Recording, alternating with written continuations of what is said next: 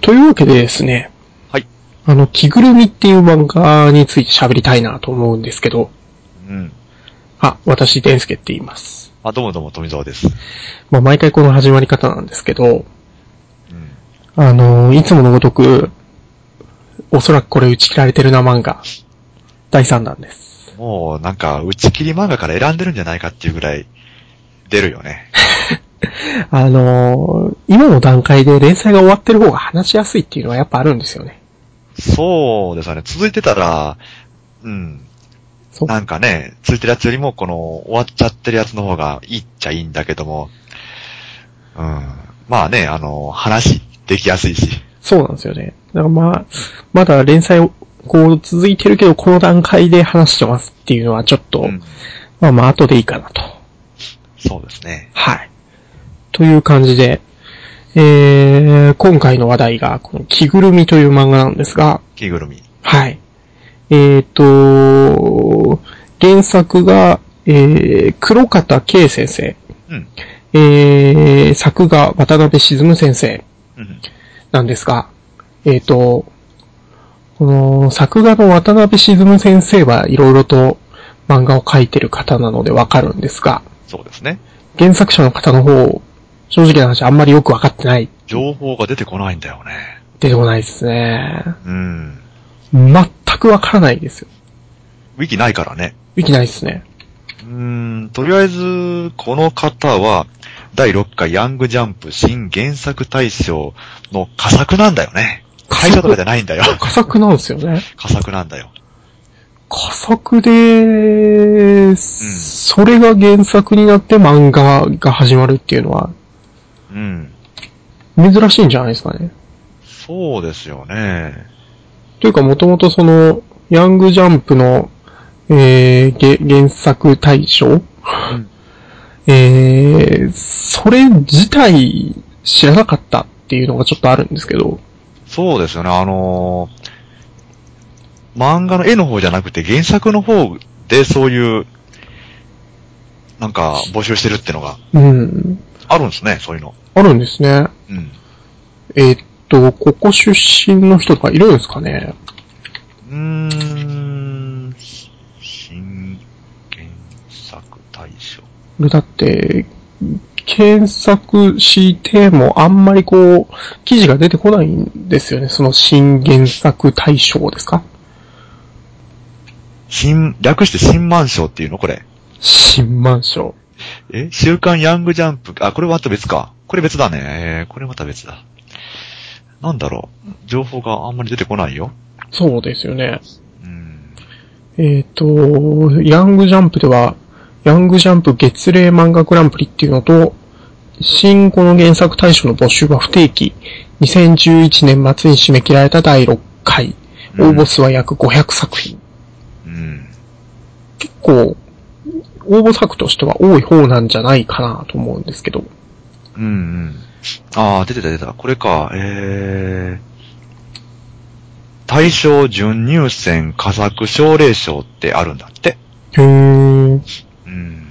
で、上位入賞者には担当の編集者の方がついて、うんうん1年間ずっとフォローするっていう。おー。で、2ヶ月に1本具体的なテーマより漫画原作の執筆依頼。ほうほうほうほう。なるほど。なんだかんだあるみたいですね、こういうの。うんうんうんでも、具体的にこれ出身ですみたいな人を、ちょっと見たことないっていう具合なんですけど。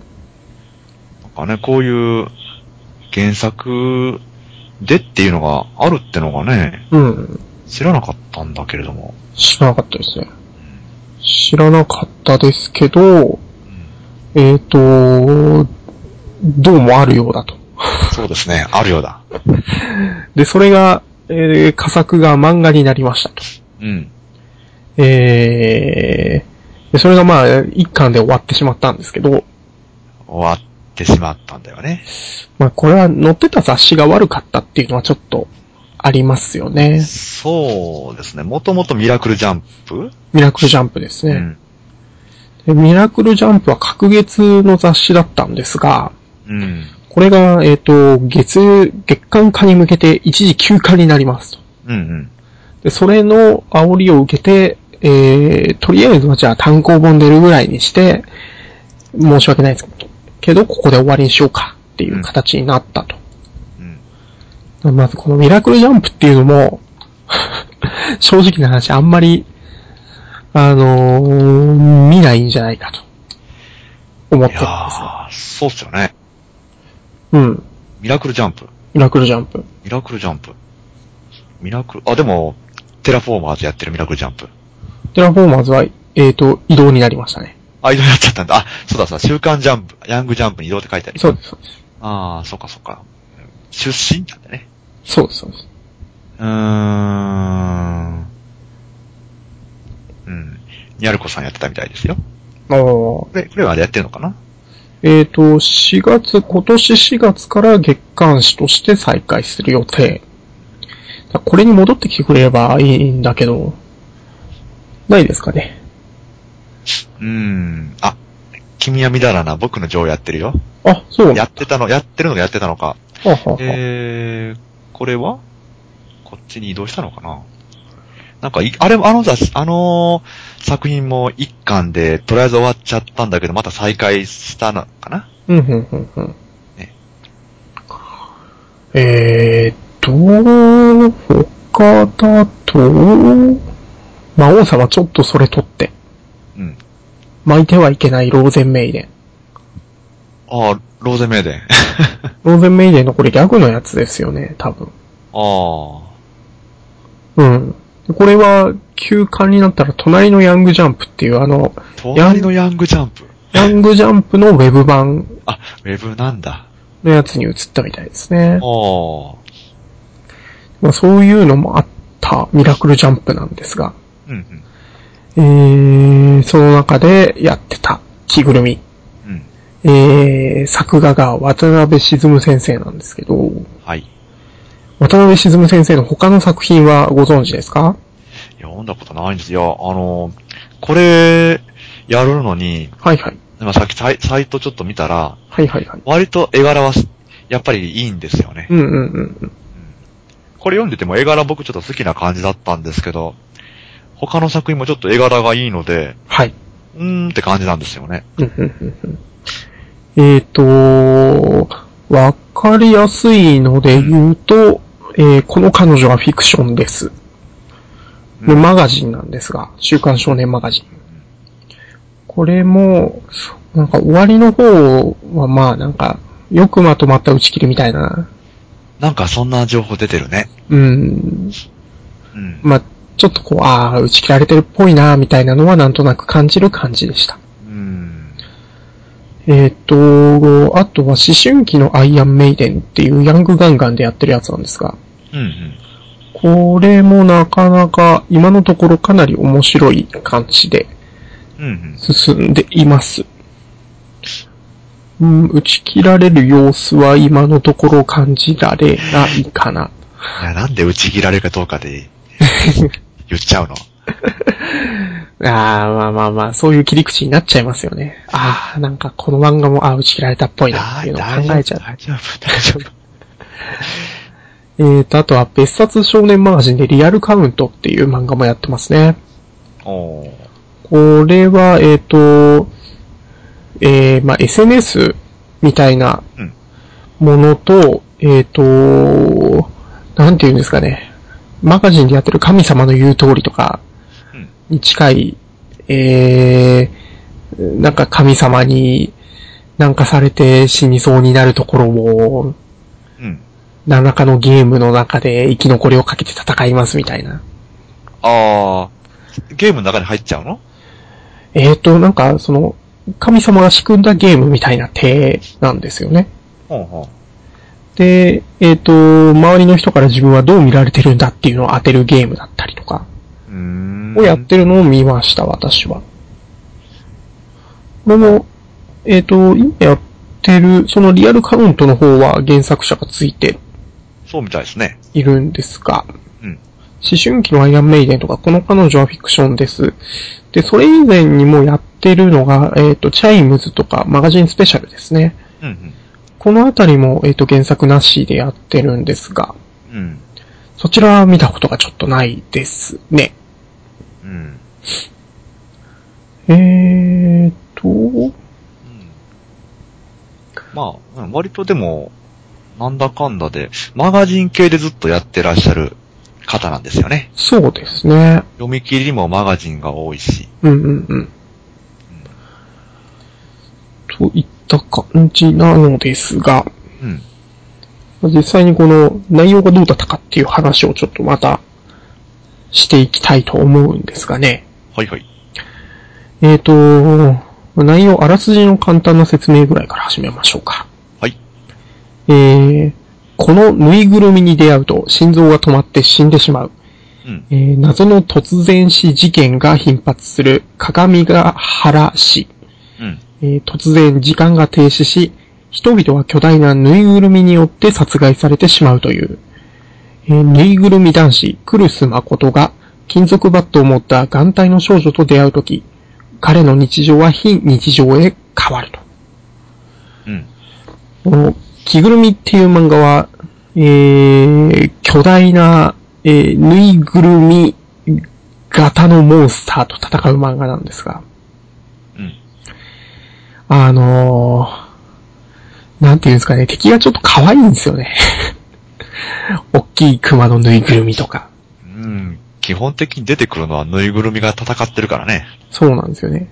でもまあ、やることがえげつねえっていう。人を切り殺すのあり、爪で引っかいて殺すのあり、プチプチ食っちゃうよ。っちゃう感じですね。この時間停止してる中で動ける系といえば、うん。もう、我らがトラウマクオンタムなんですが、そうだね。今回は別にダメなやつパターンではなく、うん。逆に割とできるやつだよね。できるやつですね。もう頭もいいし、うん。ぬいぐるみ自分で作っちゃうぐらい、手先が器用と。でね、割と女の子にこういう趣味持ってると、ウケるんだよね。ああ。なるほどんだ。かね。なんだかね。 この、えっ、と、一番最初にこの言っておいた方がいいかなと思うところだと、おう一巻の内容の中で、うんえっ、と、その敵が何なのかとか、うん。主人公はどうして、まあ、その止まった時の中で動けるのかとか、うん。そういうのって、えっ、と、語られてはいないですよね。そうだね。後半の方でほんのちょっと、まあなんか、ね、えっ、と、説明があるぐらいで、うん。正直な話、まあ、一巻として見るだけだったら、おいい、なかなかいい導入じゃないかっていうぐらいなんですけど、そうだね。こっから話始まるんじゃねえのっていうところで、まあ、これもともとナンバリング振ってないから1回しかないっていうのは当たり前なんだけど、全1回なんだけども、はい。ずっと読んでって、これね、最後のところでね、なんか、おかしな具合に終わっちゃって、あ、終わっちゃったねと思って、後書き読んだらやっぱり終わっちゃったんだなって思って。うん。うん。あのー、これも、まあ、何かしらがあってまた始められるのであればかなりいい感じというか。もし何かがあって、もう一回じゃあこの続き書けますよっていうぐらいだったら、導入が良かったんで、続きも見たいなと思うんですけど。そうです。まだ全然、いろんな、あれこれの秘密がうん。出てない。そうですね。それこそ、この、敵であるぬいぐるみっていうのは、最終的に何だったんですかとか。主人公は、えっ、と、他の人とはまた違う能力を持ってるみたいなんですが、えっ、と、仲間が持ってる能力っていうのは、えー、自分のぬいぐるみを出してそいつに戦わせるっていう能力なのに、主人公が持ってる能力は、えー、着ぐるみのように、えー、な、なんていうんですかね。うさぎの着ぐるみの中に入るっていう能力で。そうだよね。取り込まれちゃってるよね。そうですね。で、主人公はその間、えっ、と、特に意識がなくなってるっていうことなんですけど、なんでこの能力なんだっていうのはわかんない。わかんない。ねえ、わかんないね。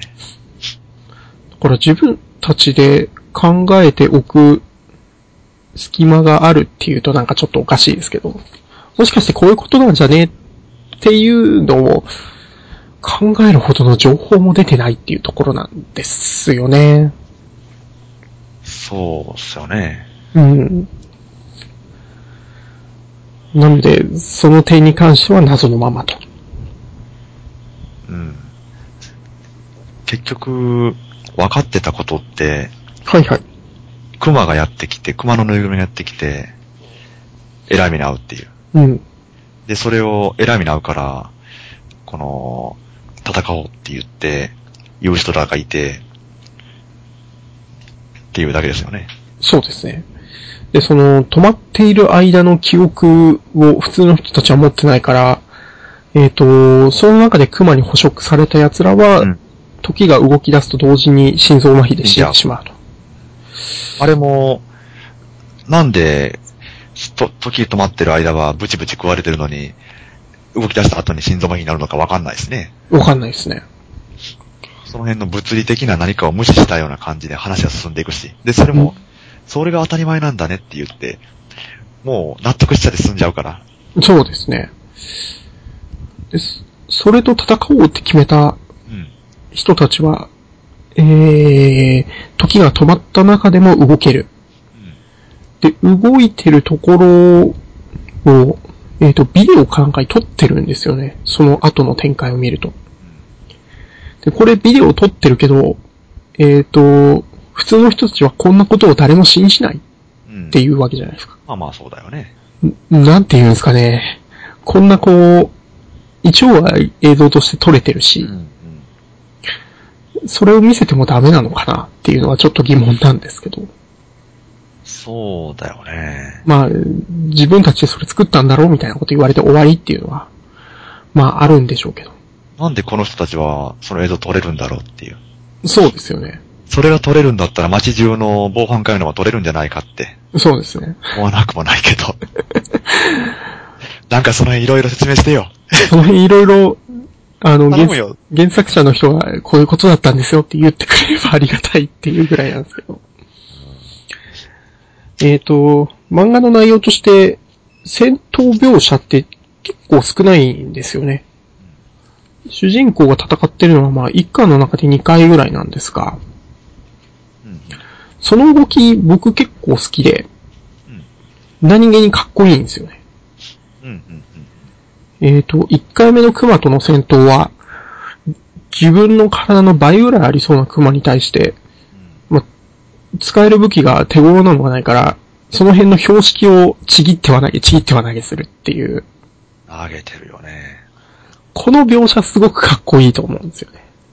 この一番最初に、主人公が中入ってる着ぐるみがバーンって出てきて、で、投げる、止まれを投げてるところの、はいはいはい。この動きとか、うんすごく、なんかす、いいよね、動きがあって。そうなんですよね。これ、一回投げて、あ、これ、止まれ投げて相手の動き止めてんだっていうところでちょっとくすりときたりと。そうね。止まっちゃってるっていうね。で、その後は近くにあった、手頃な、 手頃な標識。うん。全部集めてきて。もう全部、こう、相手に串刺しにして、えー、もう斧みたいにして、うん相手の頭を吹き飛ばして勝ちっていう。こう、動きがいいよね。そうなんですよね。あ、最後の、このい、最初の、ぬい、熊倒したところの、このシーンとか、そうですね。頭吹っ飛んでるとこ。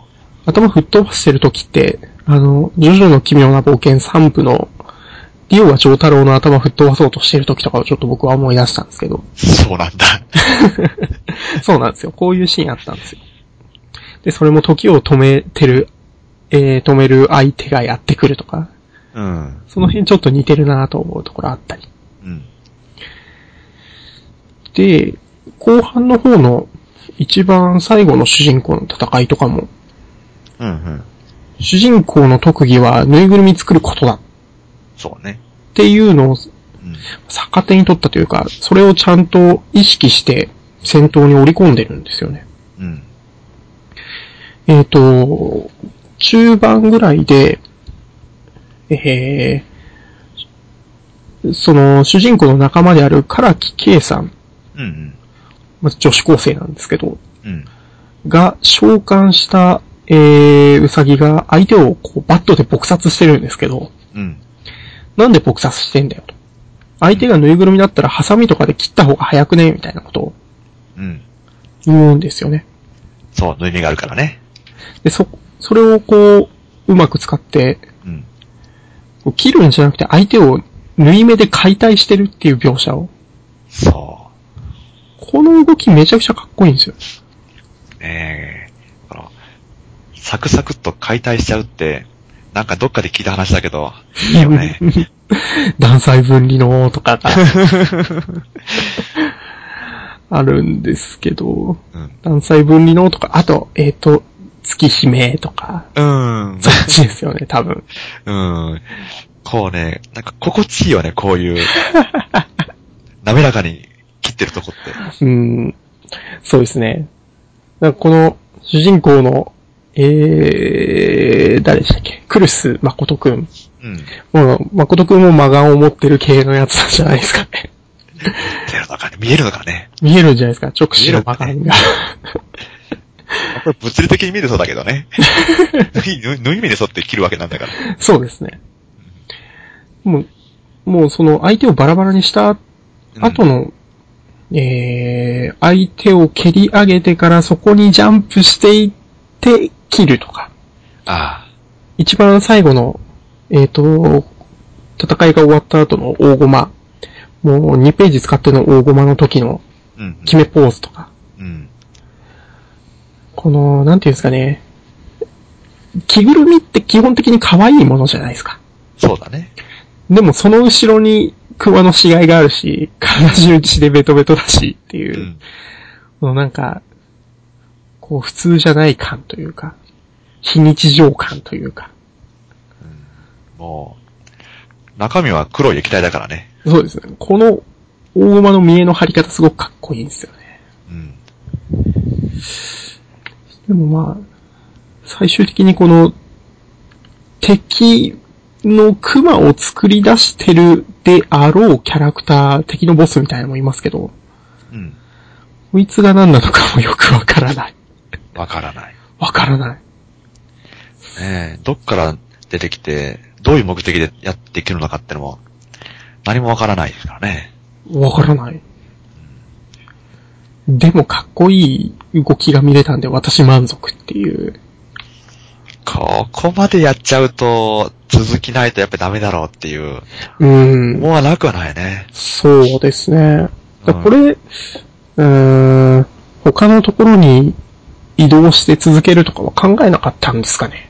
考えなかったんですかね。でもこれ、出たのは最近ですけど、連載っていつまでしたんでしたっけ13年のうん。 10月ぐらいまでですかね。隔月で5回やってるんで、いやー、じゃあこれ、これの売り行き次第じゃないこれ売れたら次出るんじゃないまあ、なくはないんじゃないかとは思うんですけどね。これ、みんな買わないとダメなんじゃないこれ。ダメですよ。これ買わないと。ただ、これを買って、うん。あの、じゃあ始めようかってことになると、えっ、と、渡辺先生、連載3本を持つ、超売れっ子作家となるんですが、そうだね。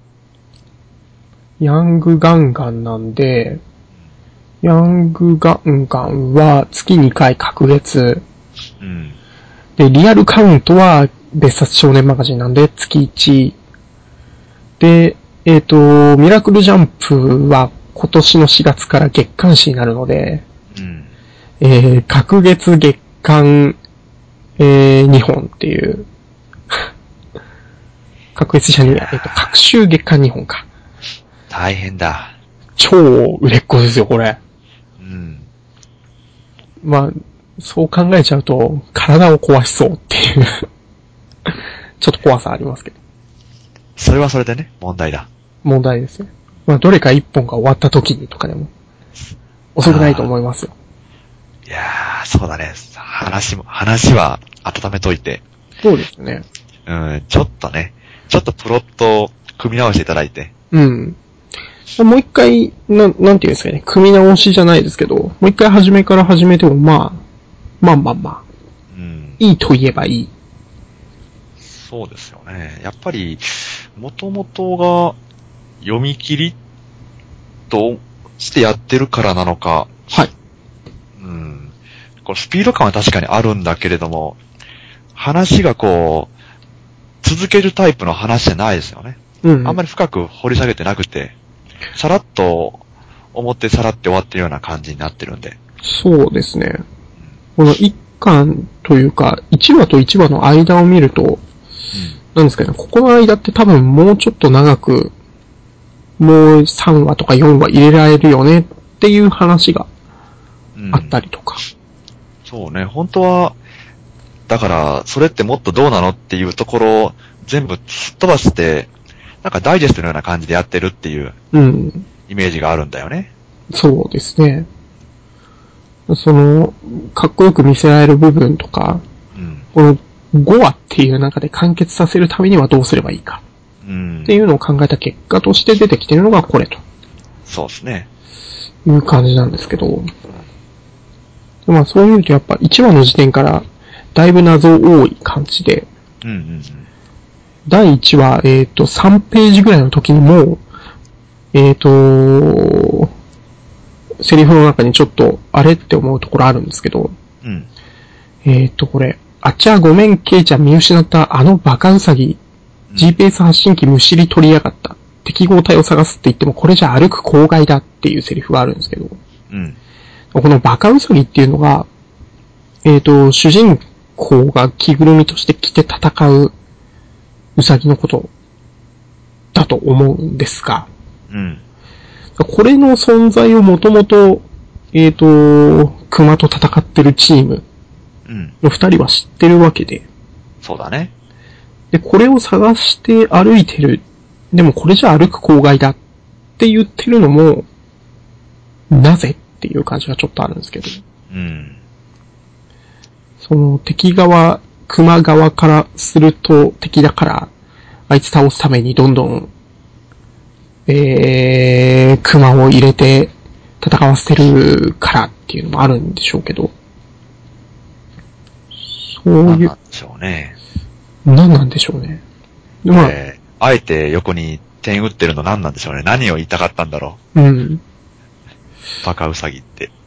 そうなんですよね。で、この後でも、突然死を呼ぶ謎のぬいぐるみっていう都市伝説専門サイトのところで、うん。えー、そのうさぎの写真というか、絵が描かれてる。これも、じゃあ、何かし、このぬいぐるみに出会うと心臓が止まって死んでしまうっていう都市伝説があるっていううんうんのがここで描かれるっていうことは、何かしらの形で、これが関わってるって誰かが気づいてるっていうことなんですよね。うん。うん。そうだね。うん。見た人がいるわけだからね。そうなんですよね。これが出るってことは、動い、これを、時間が止まってる中でも、これの存在をちゃんと見てる人がいるっていう。そうなんですよね。ってことはもしかしたら適合体っていうのは、こいつだけじゃなくて第二適合体がいたりするのかなっていうふうにちょっと思う。ねえ。なんかそれらしき話は最後の辺でね、うん。匂わしてるし。そうなんですよね。最後の方で匂わしているで言えば、この戦いが何なんだっていうところもほんのちょっと匂わしてはあるんですよね。うーん。要は神様と始めたゼロサムゲームだ。うん。熊は人を殺し、ウサギは人を生かす。その勝敗で人の命運を決めようってわけだ。うん。これ、ってことは、うーん、もうそういうもんなんだろうな、ぐらいしか今はわからないですけど。うん。なんか後半の方になったらその神様ってのの思惑がもっと絡んできたりとか、うん。なんでこの人間であるはずの、えっ、と、キャラクターが熊側について戦ってるのかとかが、今の段階ではわからないですけど、うん後半の方になってくると、実は分かったりしたのかなとそうだね。思ったりしますな。なんかあるんだろうけどね。なんかあるんでしょうけどね。うんだこれも、なんていうんですかね、今まで扱ってた漫画って、まあ、まあ打ち切られたとは言っても何巻かあったりしたじゃないですか。そうだね。だからまた話しやすかったんですけど、これは、どうなの って、もしかしたら何かあったのぐらいしか言うことがないっていうのがちょっとあるんですけど。いやー、でもここまで、こういう作りになってると、本当に、うーん、何巻で終わらそうっていう作りだったんじゃないのかなこれ打ち切りじゃなくて。うん。打ち切りにするにしても、あまりにも話がさらっとしすぎてるんじゃないかなって。そうですね。うん、なんかあの、これ自体が本当に PV みたいな感じで、うん。これ読んで、この反応が良ければって本当に見てるんじゃないかなって思うんですよね。それはちょっとありそうですね。うーん。まあ、これ全体的に良かったのは、キャラクターがみんな可愛いっていうところが良かかわっいい、かわいいんだよね、こ 渡辺先生の書く女の子はみんな可愛いんですよねれ。。かわいい よね。うん。僕は死こんじゃのうけどね。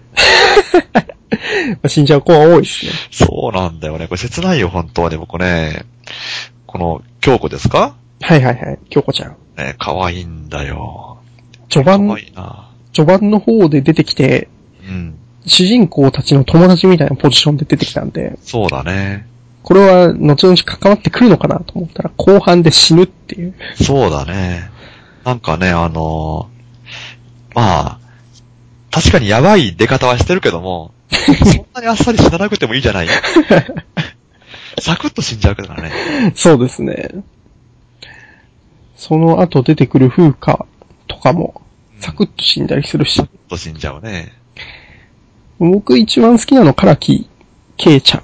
うん。メインヒロインっぽい彼女なんですけど、そうですね。あのー左目に眼帯つけてるちょっと、まあ、なんというか、あ、すげえ、12秒っぽいって僕が一瞬思った彼女なんですけど、眼帯つけて、金属バット持ってんだから さ。そうですね。狙っちゃってるよ、そん なの。これ、すまあ、話が結構前後しちゃうんですけど、ほいほい。この戦闘シーンの描写、好きな部分っていうのがもう一個あって、うん。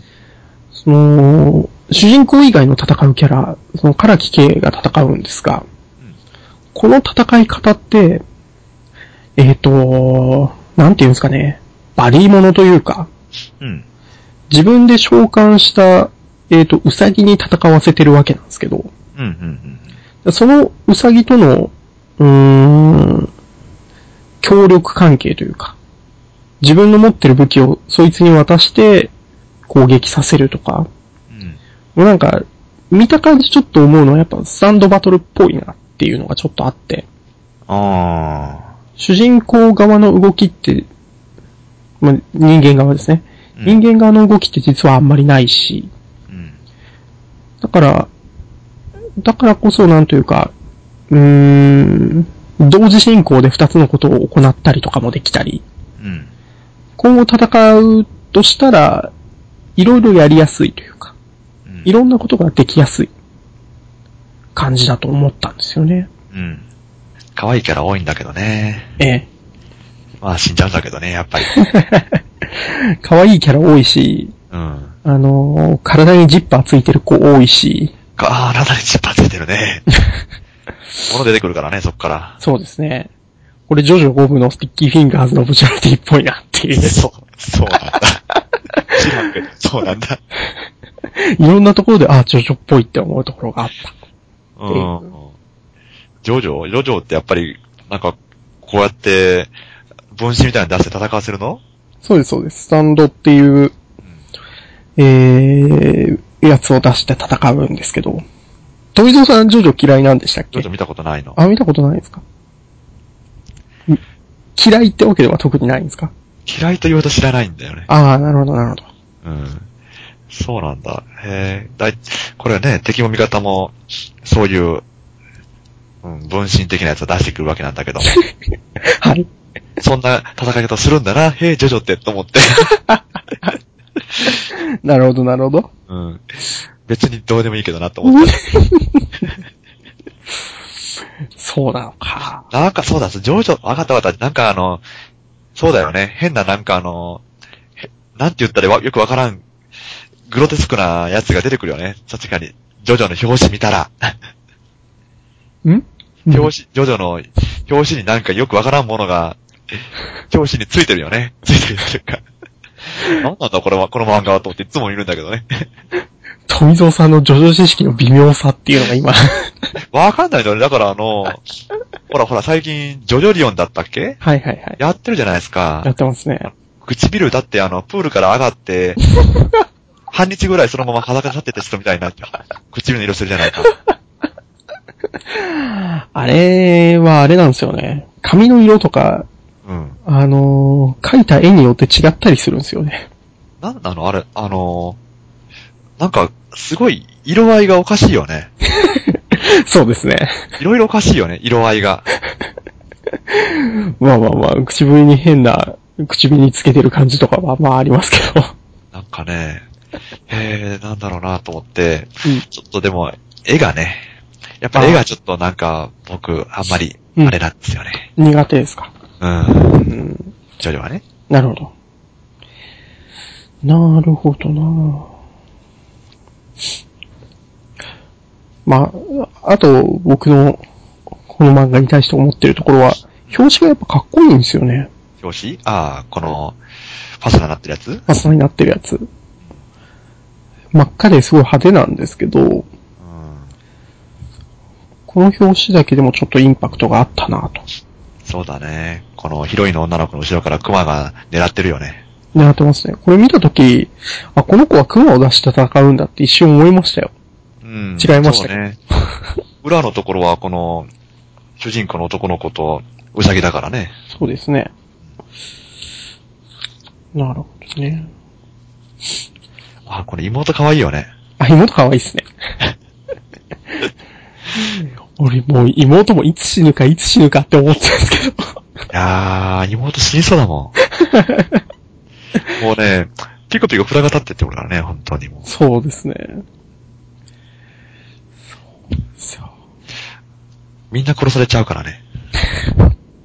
気づいたら主人公だけしかいなかったらどうしようみたいなの。うん。本当にね、この味方もいないからね、味方もこの、主人公の男の子とこの、カラキだけだからね。そうですね。戦ってるのは。うん。もう一人、その、実際のところ戦ってないキャラってのがいるんですけど、うん。閉鎖空間というか、時の止まった中でも、動けるには動けるやつも何人かいるみたいですね。ごく稀だけど、みたいな。うん。ごく稀だけどって言いつつも最後の戦いの時は、その、動けるやつ二人、し、しかも主人公の友達が、 うん。いて、なんかすげえ、あ、なるほどな。それはまあ、そういう話にするためには、うん。動けるやつ2、3人出しとかないといけないよなっていう、ご都合主義感というか。だから動けるから、どうだっていうわけでも、ない。ないのかどうなのかもわからず、うん。そこは、どうなんだろうねっていう。だからこの2人というか、動けるようになったやつらも後々なんかのかん形でた戦いに関わってくるのかなとうん。思ったりしたんですけど。そうだね。思っただけなんですけど。うん。話もなかったね。うん。まあ、そうですね。うん。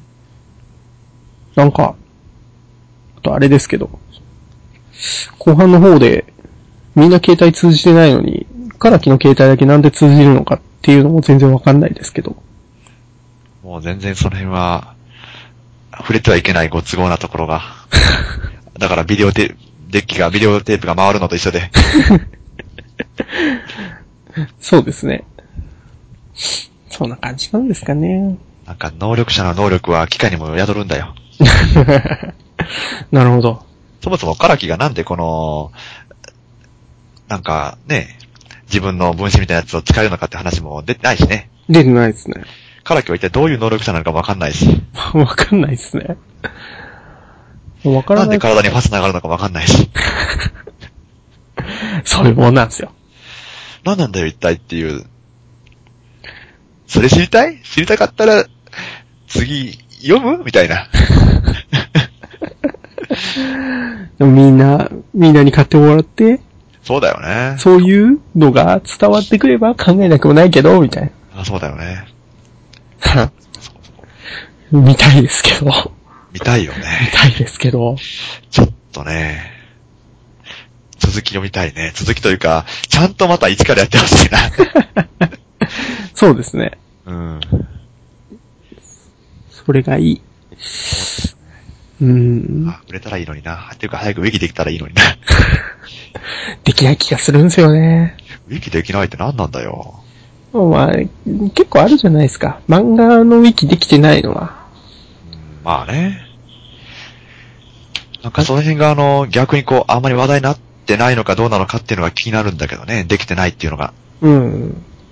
そうですね。ミラクルジャンプを知ってる人が少ないっていう。まあ、ウルトラジャンプよりは確かに本屋で見かける率は低いかな。うん。そうですね。まあ、まず最近はまず発行してないっていうのもありますけど、うん。その当時ですら見てなかったっていうのも、そうですね。うん。ありますし。そっからしゃあないですね。そうだね。うん。そこからまたなんか何がしかのところに移籍してやってくれるのかどうなのか。といいですけどね。うん。そんな感じそうじゃないと、また打ち切り漫画になっちゃう、これ。そうですよ。僕たちも打ち切りじゃない漫画を話す。もう、そうだよね。そろそろ打ち切りじゃないやつの行かないと。そうですね。まあ、まだ弾はたくさんあるんで。そうだね。はい。うん。次は打ち切りじゃない漫画を話しましょうか。そうだね。現在進行形でやってるやつでもいいし。いいですよ。うつご飯とかでも。データよ、うつご飯。うつご飯とクーネル丸太を同時にやるっつうのどうですかわけがわからんよ。飯超うめえ漫画と飯超まずい漫画 を同時に話すってい中和するの、それが二つう。で。中和されますよ。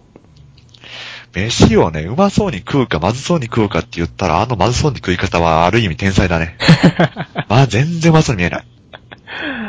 あれ、今回のヤングチャンピオン列にも載ってましたよ。すごくまずそうでした。まずそうだよね、ほんとね。あの、全般的に脂っこそうに見えるんだよ、あ れ。あの漫画の食ったやつ。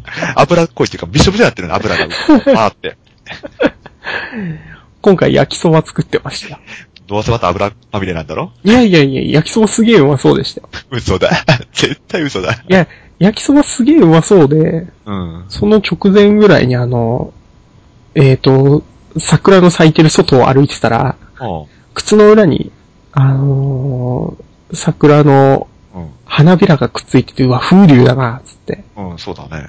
で、家持って帰ってきて、なんかその、靴の裏についてる桜の花びらを見つつ、焼きそば食うのもいいんじゃねみたいな。あで食おうとしたら、なんか、なんか、クソみたいな匂いがするな、っていう。おうおう実際のところは靴の裏に犬の糞がついてて、そこに桜の花びらがついてたから、こんなにたくさんついてたのかよ。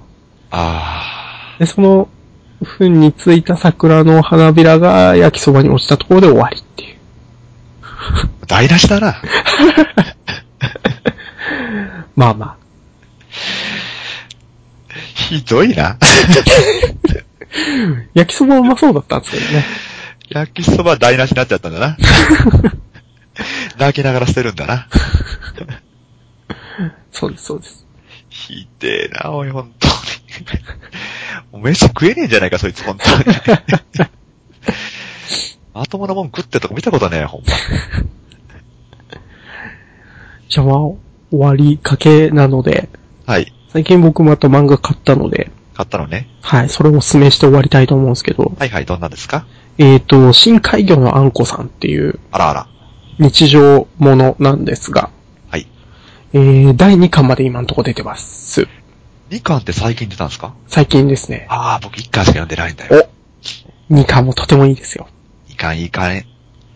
まあ、漫画の内容としては、高校生としてやってきた人魚。まあ人魚が普通にいるのが分かってる世界なんですけど、それが高校にやってきて、まあ、日常、ドタバタ、ギャグみたいな感じですね。絵がとても可愛らしいんで、そうだね。最近、あの手の、はい。な、なんでしょうかね、あのー人外じゃないけど、はいはいはい。ああいうやつも読めるようになってきたね。なんあかあ、可愛いよね。今、その、人外物結構多い気がしますそうねっ。すよね。もともとその手のジャンルって割とグロテスクなものが多かったと思うんですけど、うんうんうん。なんかこの、ヘビ、ヘビが出るとか、はいはいあ。の、あれってあのー、アンコウだから、割と、そのものズバリは、結構ね、グロテスクな感じなんだけども、それを、うまくこの、可愛く出してるなっていう。そうですね。なんか、ぬめってるところとかも、可愛いよね。そうですね。あ今、その人外物を多くやってるところだとコミック流なんですけど、ああ、コミックリよね。えー、ひとみ先生の保健室っていうのは一つ目の単眼のうんうん保健の先生の話とか、うん。うん。えーと、向こうの子新選組とか、ああ、それは知らんな。新選組、えー、猫族が治める日本おおが舞台の新選組の話とか。おお猫なんだな。そうですね。あと、モンスター娘のいる日常の第5巻が出たので、うんうんうん。いろんな人外キャラが出る。ね。 5巻になってどんどんとこう、ストレートエロになってきたんで、ああ、もう、もう取っ払っちゃった。ああ、なんでか、も、5巻まででも大概だけどね。大会だったんですけど、なんか、うん。なんなんていうんですかね、こう、おっぱいを吸ったりとかし始めたん で、そうなんだ。こいつはなんかもう、ちょっと僕の求めてるのと違ってきたなと思ったり。あー、うんうん うん。なんか、そ、そっちだけになっちゃうと違うよね。ちょっと違います。ストーリーじゃなくなってくるもんね、ストーリーものじゃ。本当にコミック流はその辺多いですね。セントールの悩みっていう、あケー、ンタウロスとか、やってるね。ね、猫娘道草日記とか、本当にいろいろやってるんですが。なんか、そ、もともとそっち系がメインってわけでもなく、なんか、なんか気がついたらそうなっちゃった。そうですね。どうしたんですかね、コミック流は。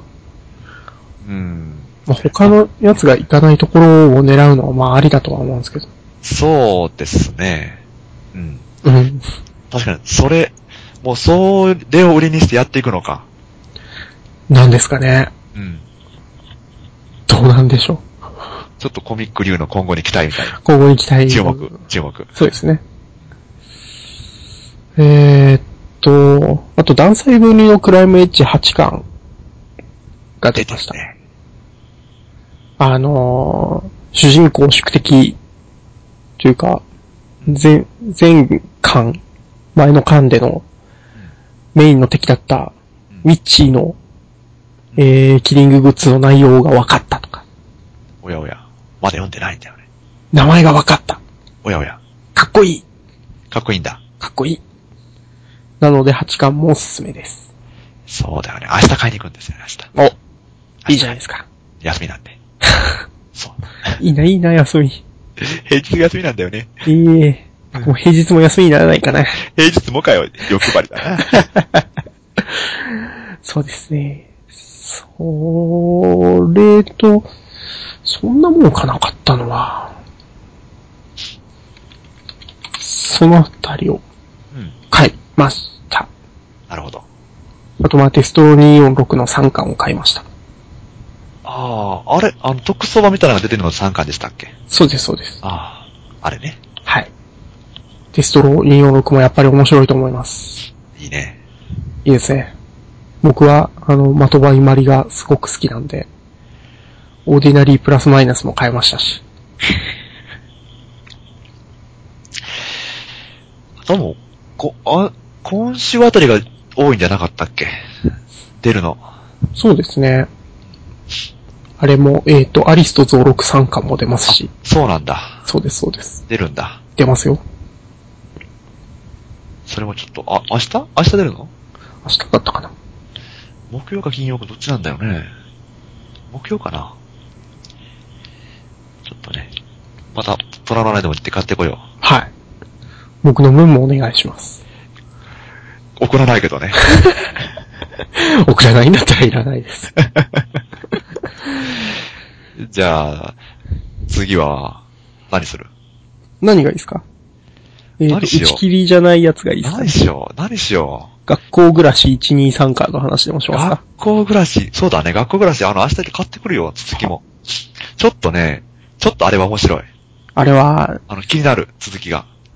あの、あの子が主人公じゃないといけないっていうところが分かっていただきたいのうでんわ。かった、わかった。あれ筋までやっちゃダメだ。そうです。うーん、なんかでもヒヤヒヤする。なんかね、すごくヒヤヒヤするんだよ、あれ読んでて。 あー、いつあの、主人公が、主人公の女の子が、あのー、なんか、世界のすべてに絶望し出すのかっていうのが、だってあれは、あれじゃないですか。あのー、えっ、と、げ原作じゃなくて、えー、なんて言うんですかこういう場合って。原案になってたんでしたっけ原案でしたっけ原案ニトロプラスの人じゃないですか。そうなんだよね。もう嫌な予感しかしねえですし。ないよね。なので、じゃあ学校暮らしにしましょうか。学校暮らしよ。はい。うん。